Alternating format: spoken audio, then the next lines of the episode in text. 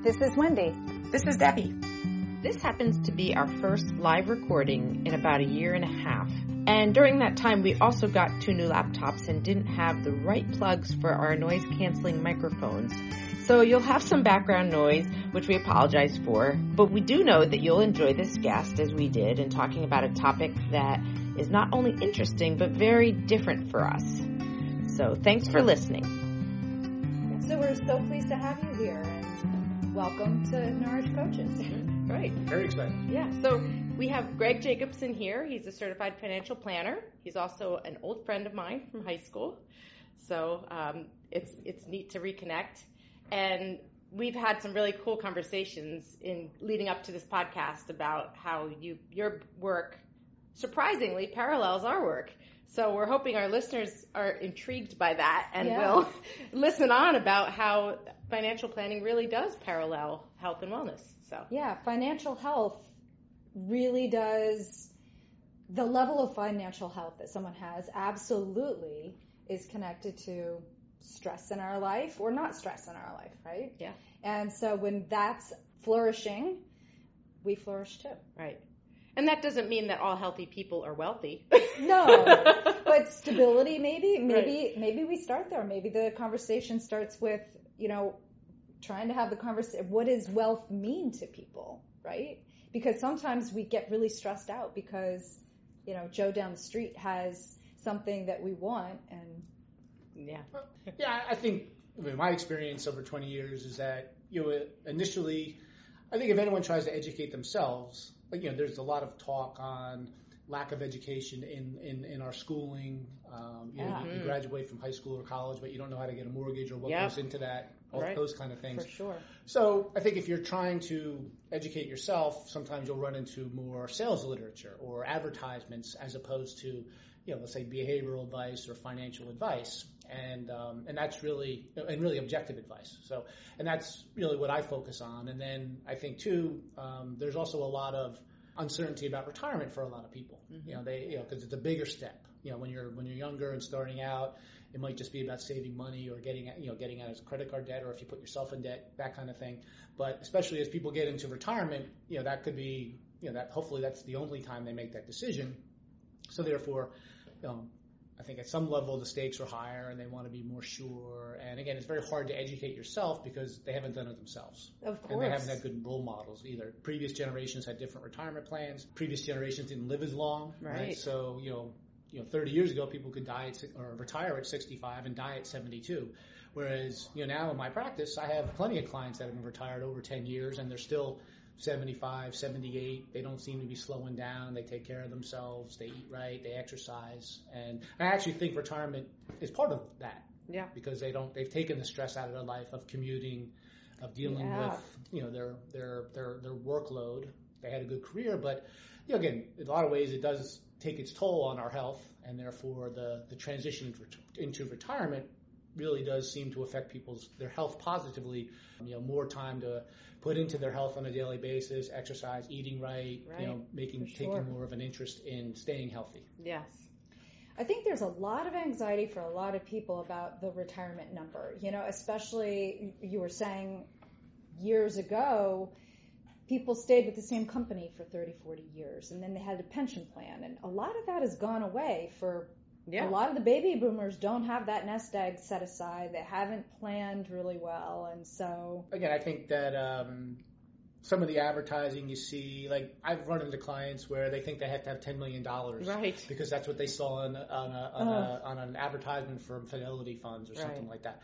Just the other day, I met with a prospective client, and he asked me about the four percent rule, which you know that that's basically this academic in in the 90s came out and said you could withdraw 4% from your portfolio and that should help it last. And then he's even come out and said, well, yeah, that was an estimate. And so, you know, my belief is, is that I always say, you know, every client is different, but everyone could appreciate, you know, financial planning and advice. So I think especially for retirement, you start with what you need, right? You know, so if you, if you need X amount of income per year, then you see if your resources as is can support that. And um, if they can't, then you know talk about positive changes that can be made to maybe get you closer to where you want to go. Right. So, but again, it's kind of more taking control of it yourself and not defaulting to the government's the government's idea of when you should retire or hmm. or some academic paper that says you could only spend four percent of your you know of your of your retirement nest egg each year, which you know my experience people need more than that. They need more than four percent. So, um, but again, it does start with their individual needs, and then you kind of start from there. Right. Yeah. Yeah, and I mean, right there, that's a huge parallel with, with same thing with health. It's like we see everybody as a unique individual, and their situation is very different from our other client. Like one client to the next is completely different. Same with their financial differences, and two people can be making the same amount of money and even have the same amount saved for retirement, but their lifestyles might be drastically different, and so it's not the same story. You can't just look at it as a cookie cutter thing. And same same with health. Well, I think in terms of like being a practitioner in this environment, I mean that's the that's the skill of being a practitioner. You know, can you get through to this client based on how they're viewing things, and, and maybe it's the same the same challenge, but on another client you have to approach it another way. So that's the that's the tact or that's the Mm-hmm. aptitude you gain as a practitioner Yes. with the experience. Um, that you gain by you know taking each client one at a time. Yeah. When I first started 20 years ago, you know I would see you know, probably five new profiles a week, and not all those people became my clients. Right. But then, you know, but you, it's kind of like a triage. You know, you get those different experiences and the different feedback from the people. Right. So, you know, what I like about what I do is that there is a guideline in terms of you know the six key areas of financial planning and approaching it that way. But again, most most clients need a diff, you know, if if I'm not getting through to them, I have to find a way to get through to them because Right. it's how they're viewing it. And I think that's Right. really the, the skill that you develop as a as a practitioner who does it day in and day out. Right? Yeah. And you're not just you know reading a script or you're not just uh, you know, again the cookie cutter Exactly. example. Yeah. So, Yeah. yeah. So again, some people might not want to change what they eat, but if you can present it a different way, then they, they might be all for it. you know? Well, sure, and I think that the, what you're identifying is people's habits, their history, you know, their their parents' traditions, Their culture of their family, right. and food. You know, it's it. We all come to the table with a history, and as practitioners, our job is to understand what that is and plug in ideas that fit with that, and question too. Our, we're, we're big questioners. So the, where'd that where'd that story come from, or where? What does that mean to you? So, so who do you generally work with? Like, give us kind of an idea of the people that you like. Most of your clients, do you have like? Can you can you generalize, Well, or not really? No, I, I can. I think uh, you know because of how I started and built my practice. You know, I have a lot of experience in a lot of different areas. You know, um, it seems you know now 20 years later that um, you know most of my clientele is is probably unless they've been been through a lot of job changes or they have a lot of debt. Like unless there's a lot of financial pain, then you know I really don't. I don't tend to to, to get to meet them until they're closer to the retirement age. Right. right? So. What's also interesting, you know, as far as I see it, is that you know, 20 years ago when I started, I was 30 years old, so all my clients were basically older than me. Um, now, you know, I'm 52, so a lot of my clients are really my, or my new clients should be my peers, Right. because you know we're all getting to the age where you know health is important, more more important than it was 20 years ago. So, and now again, I'm experiencing, I'm meeting with people that I'm closer to in age because they're going to be starting to deal with this. Right. Um, one thing I would point out, you know, I've, I've it, it was always interesting to me, you know, in terms of the younger client, right? So I had in my career, I've had a handful of younger clients, but I, I think what's missed on the younger on the younger client, you know, especially the ones like it just kind of seems like in this day and age, people come out of school making more money, even if they have debt and everything. It seems that they're making more money. There, there's better opportunities, and you know, I've always felt that you're working with me for a client like that is is you know like the, the process is a tool, right? So they can they can actually do better than they maybe they they, they think they're doing now because they have someone helping them and, and, and providing objective advice and things like that. Um, you know, but realistically, most of my clients are unless they go through something like maybe a divorce or they go through a job change. You know, a lot of times I don't get them till you know the closer to they're closer to retirement age, Right. or or again maybe the, the pain is enough where they got I, I really got Right. I got to look into this or I got to check this out. Right. So Right.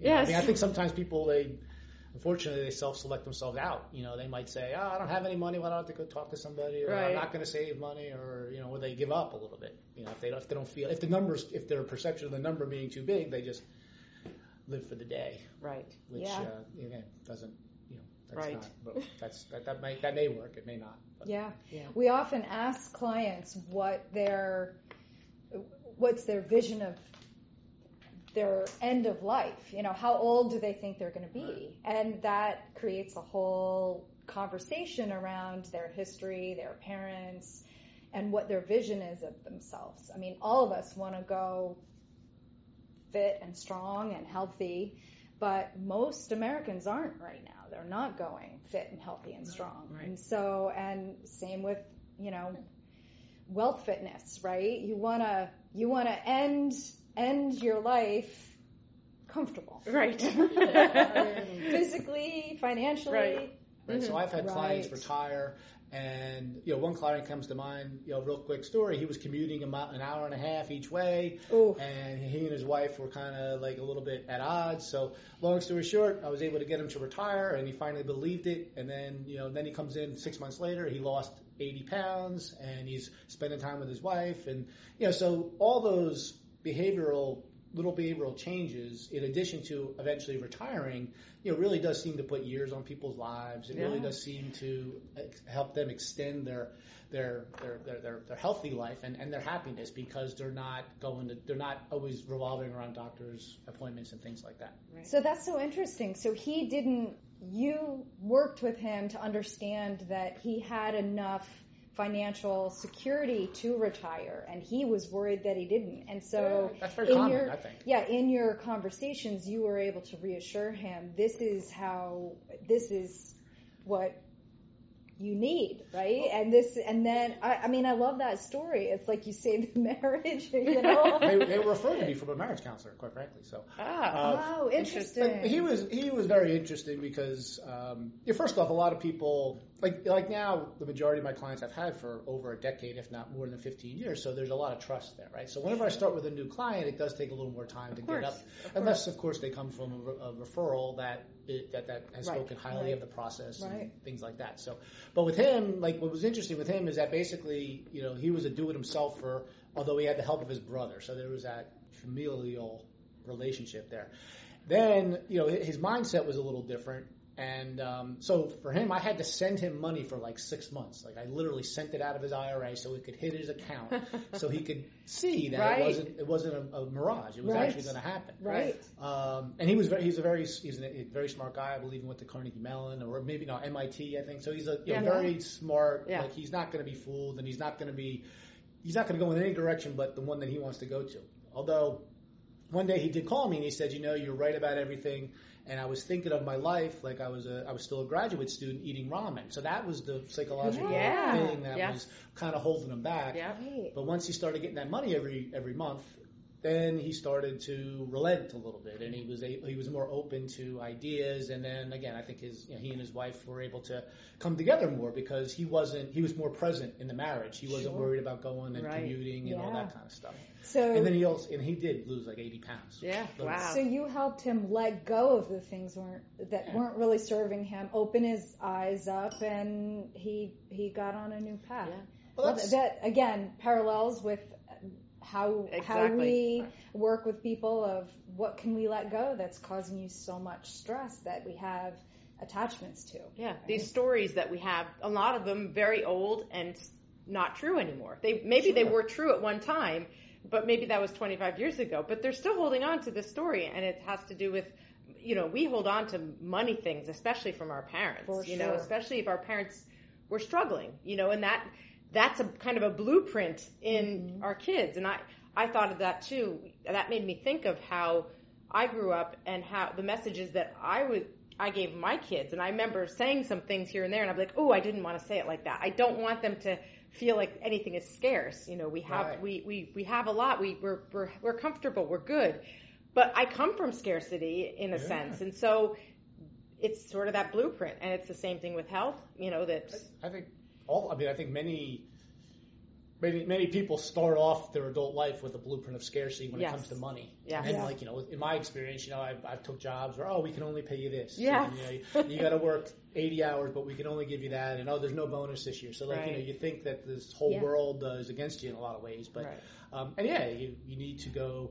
Um, you know, if you, you I mean, I, I actually think that that's a big mindset shift for for people that if you can go from the scarcity mentality to the abundance mentality when it comes to money, then more kind of flows, right? If you're in business, Yes. maybe you So get more true. referrals, or you get you get an opportunity that can elevate your business. If you're um, if you're in a corporate position, you can get a, a, a raise or you know or something. You know, especially in this day and age too, with um, you know the dual income household. I mean, there's a lot more cash flow than you know than, than other generations had in one household. Yeah, right? for And- sure.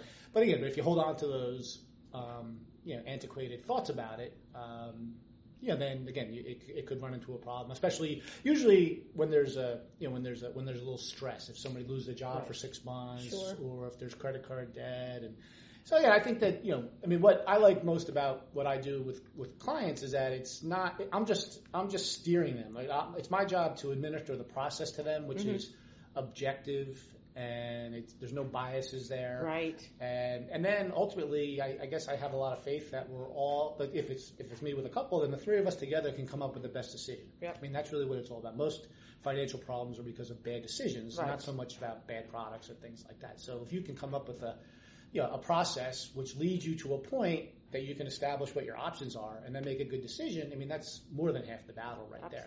And again, and then if you could take the emotion out of it, then it's even better. Right. Right. Because I can be, as much as I care about my clients and I like seeing them succeed, and you know, quite frankly, most of my clients, some of their some of their issues are just in their head. I mean, there's plenty of money, right? Yep. So it's not Right. it's not really about money. It's really more about their their, their perceived need of why Exactly. Exactly. but you know, for the most part, um, you know, they I, I- I've learned that the longer they're with me, the, the the more they rely on Angela, who who's my assistant or my my, my operations manager.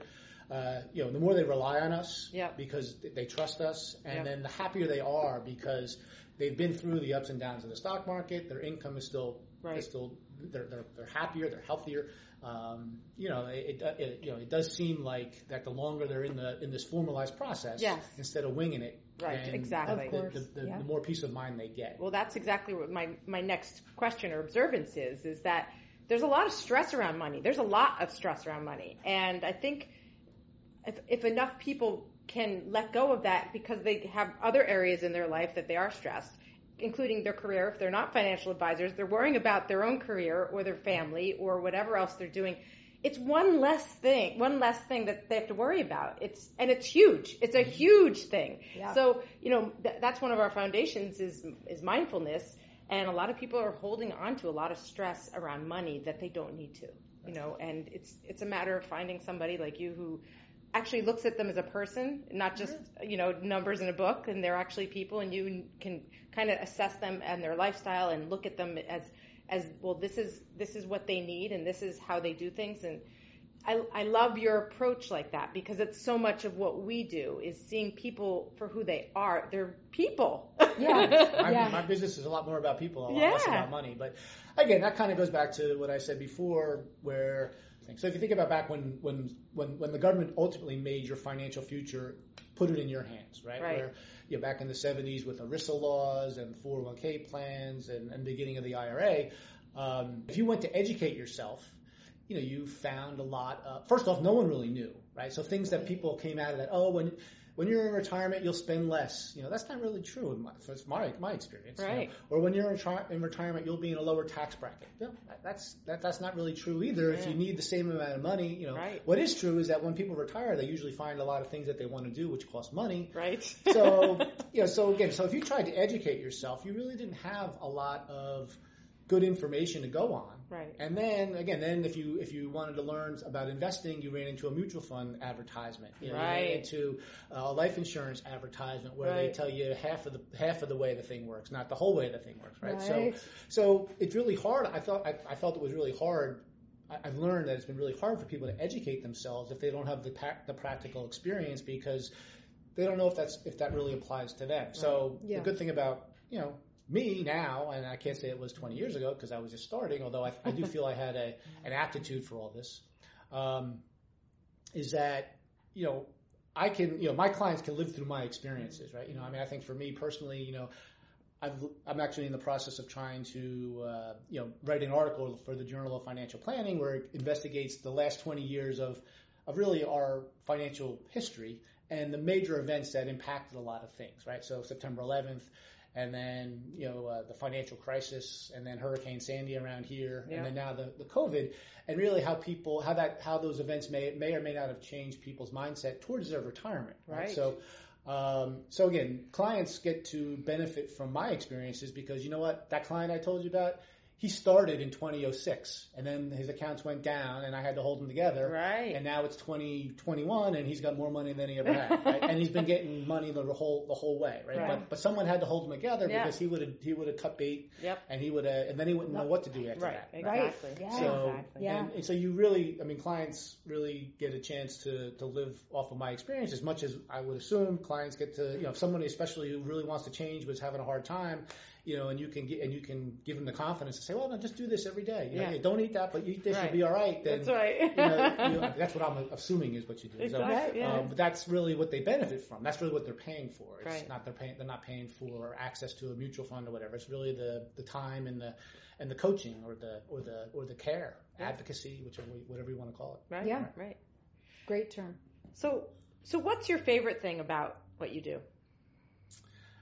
Um, you know, I think I, I, there's two things that I do. I mean, if you want the, the, the most truthful answer I can give you, there's, there's two main things I do. Right, there's part of being a practitioner, Right. which you know I find it's very intuitive to me. I find um, that you know it- it's very easy for me to to latch on to different concepts and, and, and apply them to what people need, that kind of thing. Right. Um, then there's also the challenge, if you want it to be, of, of marketing what I do, right? Because unfortunately, you know, going to see a financial planner isn't necessarily a common thing that people think about. Yeah, so the so it- it's not like I don't think people wake up, they don't graduate college or they don't get an inheritance or they don't, you know, and say, oh, I got to get a financial advisor. If anything, you know, if anything, movies like The Wolf of Wall Street and Boiler Room and, and some other ones, you know, kind of cast a, a negative connotation Right. on what I do, right? Right. So, um, what's always been very interesting to me is that how much people really adapt and embrace the process once they're in it. Right? Ah. But until then, you know, there could be a lot of skepticism. I don't know if this is for me, you know, Right. that kind of thing. But once they're here with me and they realize that Angela and I going to return your phone call. You know, you're gonna you're, you're gonna get to know us. We're gonna get to know you. We're not giving up on you. That kind of thing. Gosh, there's so many parallels between what you do and what we do. I mean, well, it's because it's people, right? yeah, Yeah, yeah. yeah. So, but that's uh, you know, so again, so the, the the marketing of it can be challenging sometimes, Right. But um, you know, I think the biggest thing I really like about it is again when you when you kind of earn the client's trust and they really do see that you know they're they're, better off with you. That you know when you when you you know like today I gotta thank you. You know, and this is someone I've had for 18 years. I really appreciate all you're doing for me. Right.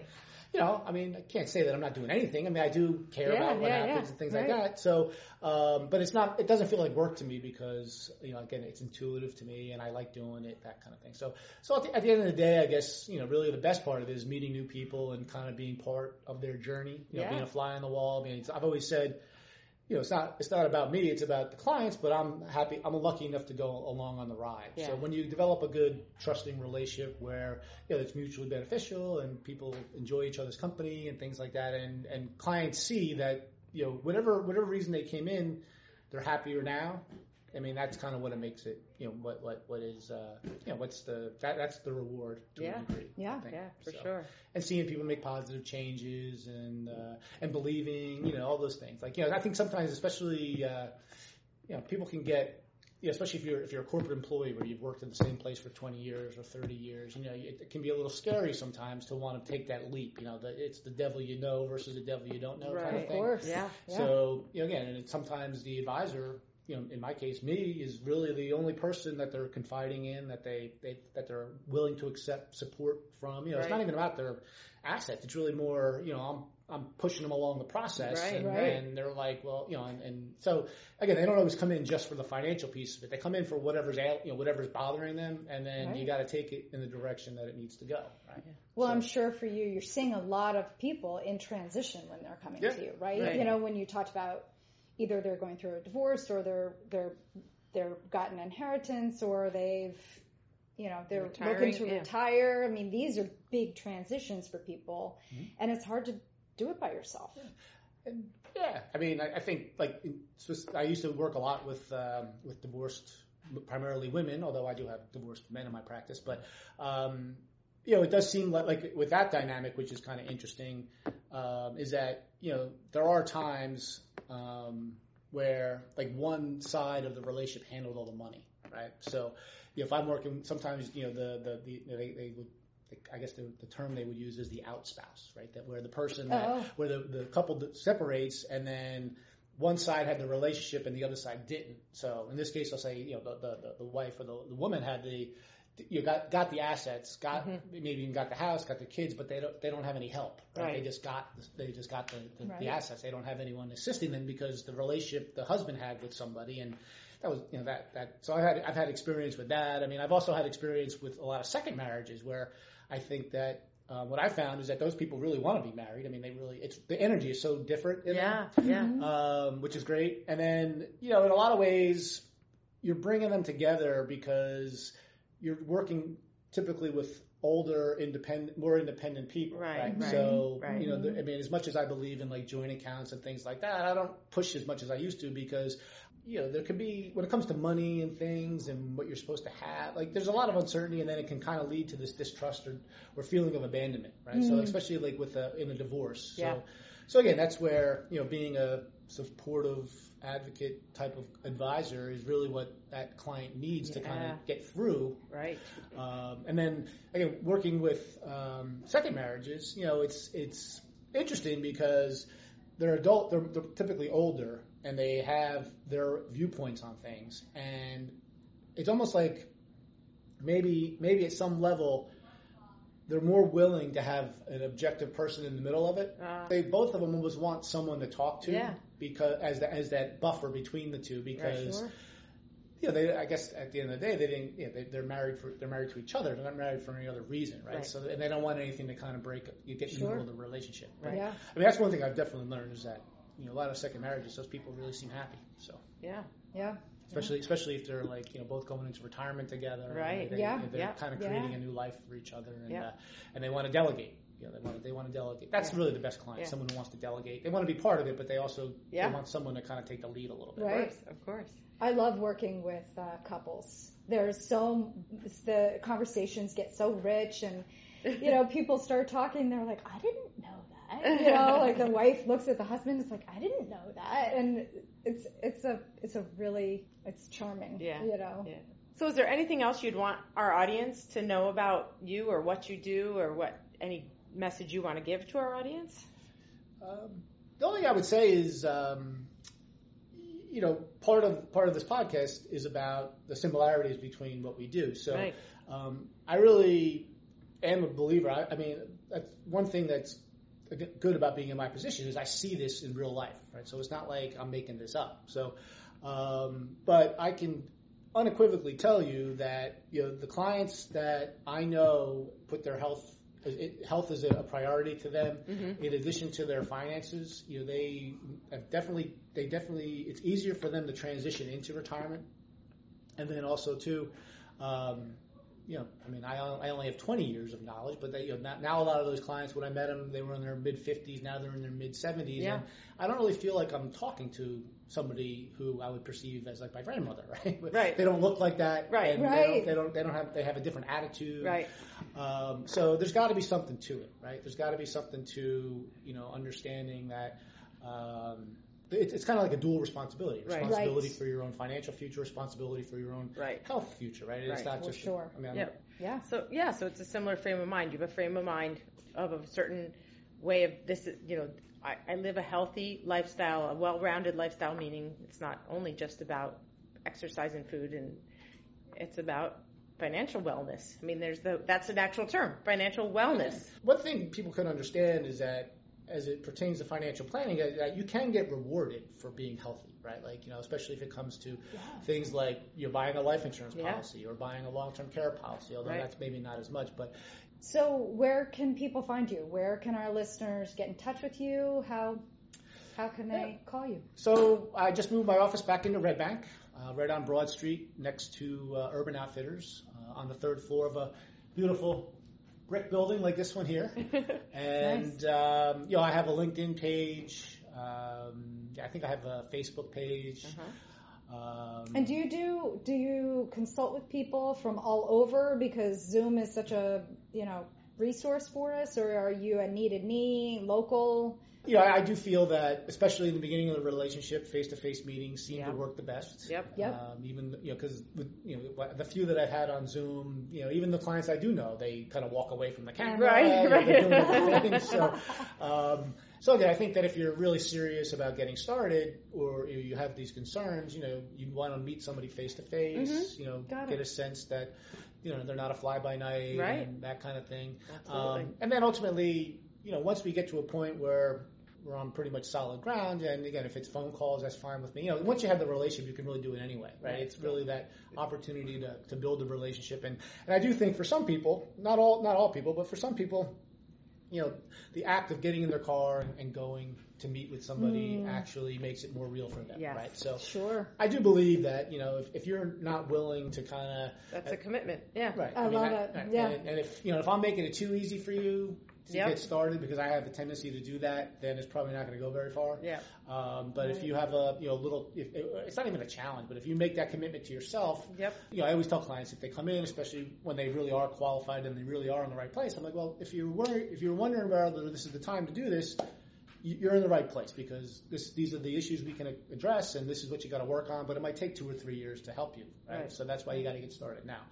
But um, but it, you know, I found if I make this too easy for people, and maybe that's really the learning. You know, I mean, you could call up T. Rowe Price and open up an account, right? And that might work for you when you're 30 years old, but when you're 52 years old or, or 60, maybe you need some more personal attention, Yeah. right? Right. So Yeah. Right. um, so yeah, so I definitely would much rather you know meet clients in person. I think it's better for them. It's also it's better for me, you know, because I get a chance to know them, the body language. you know. Yeah.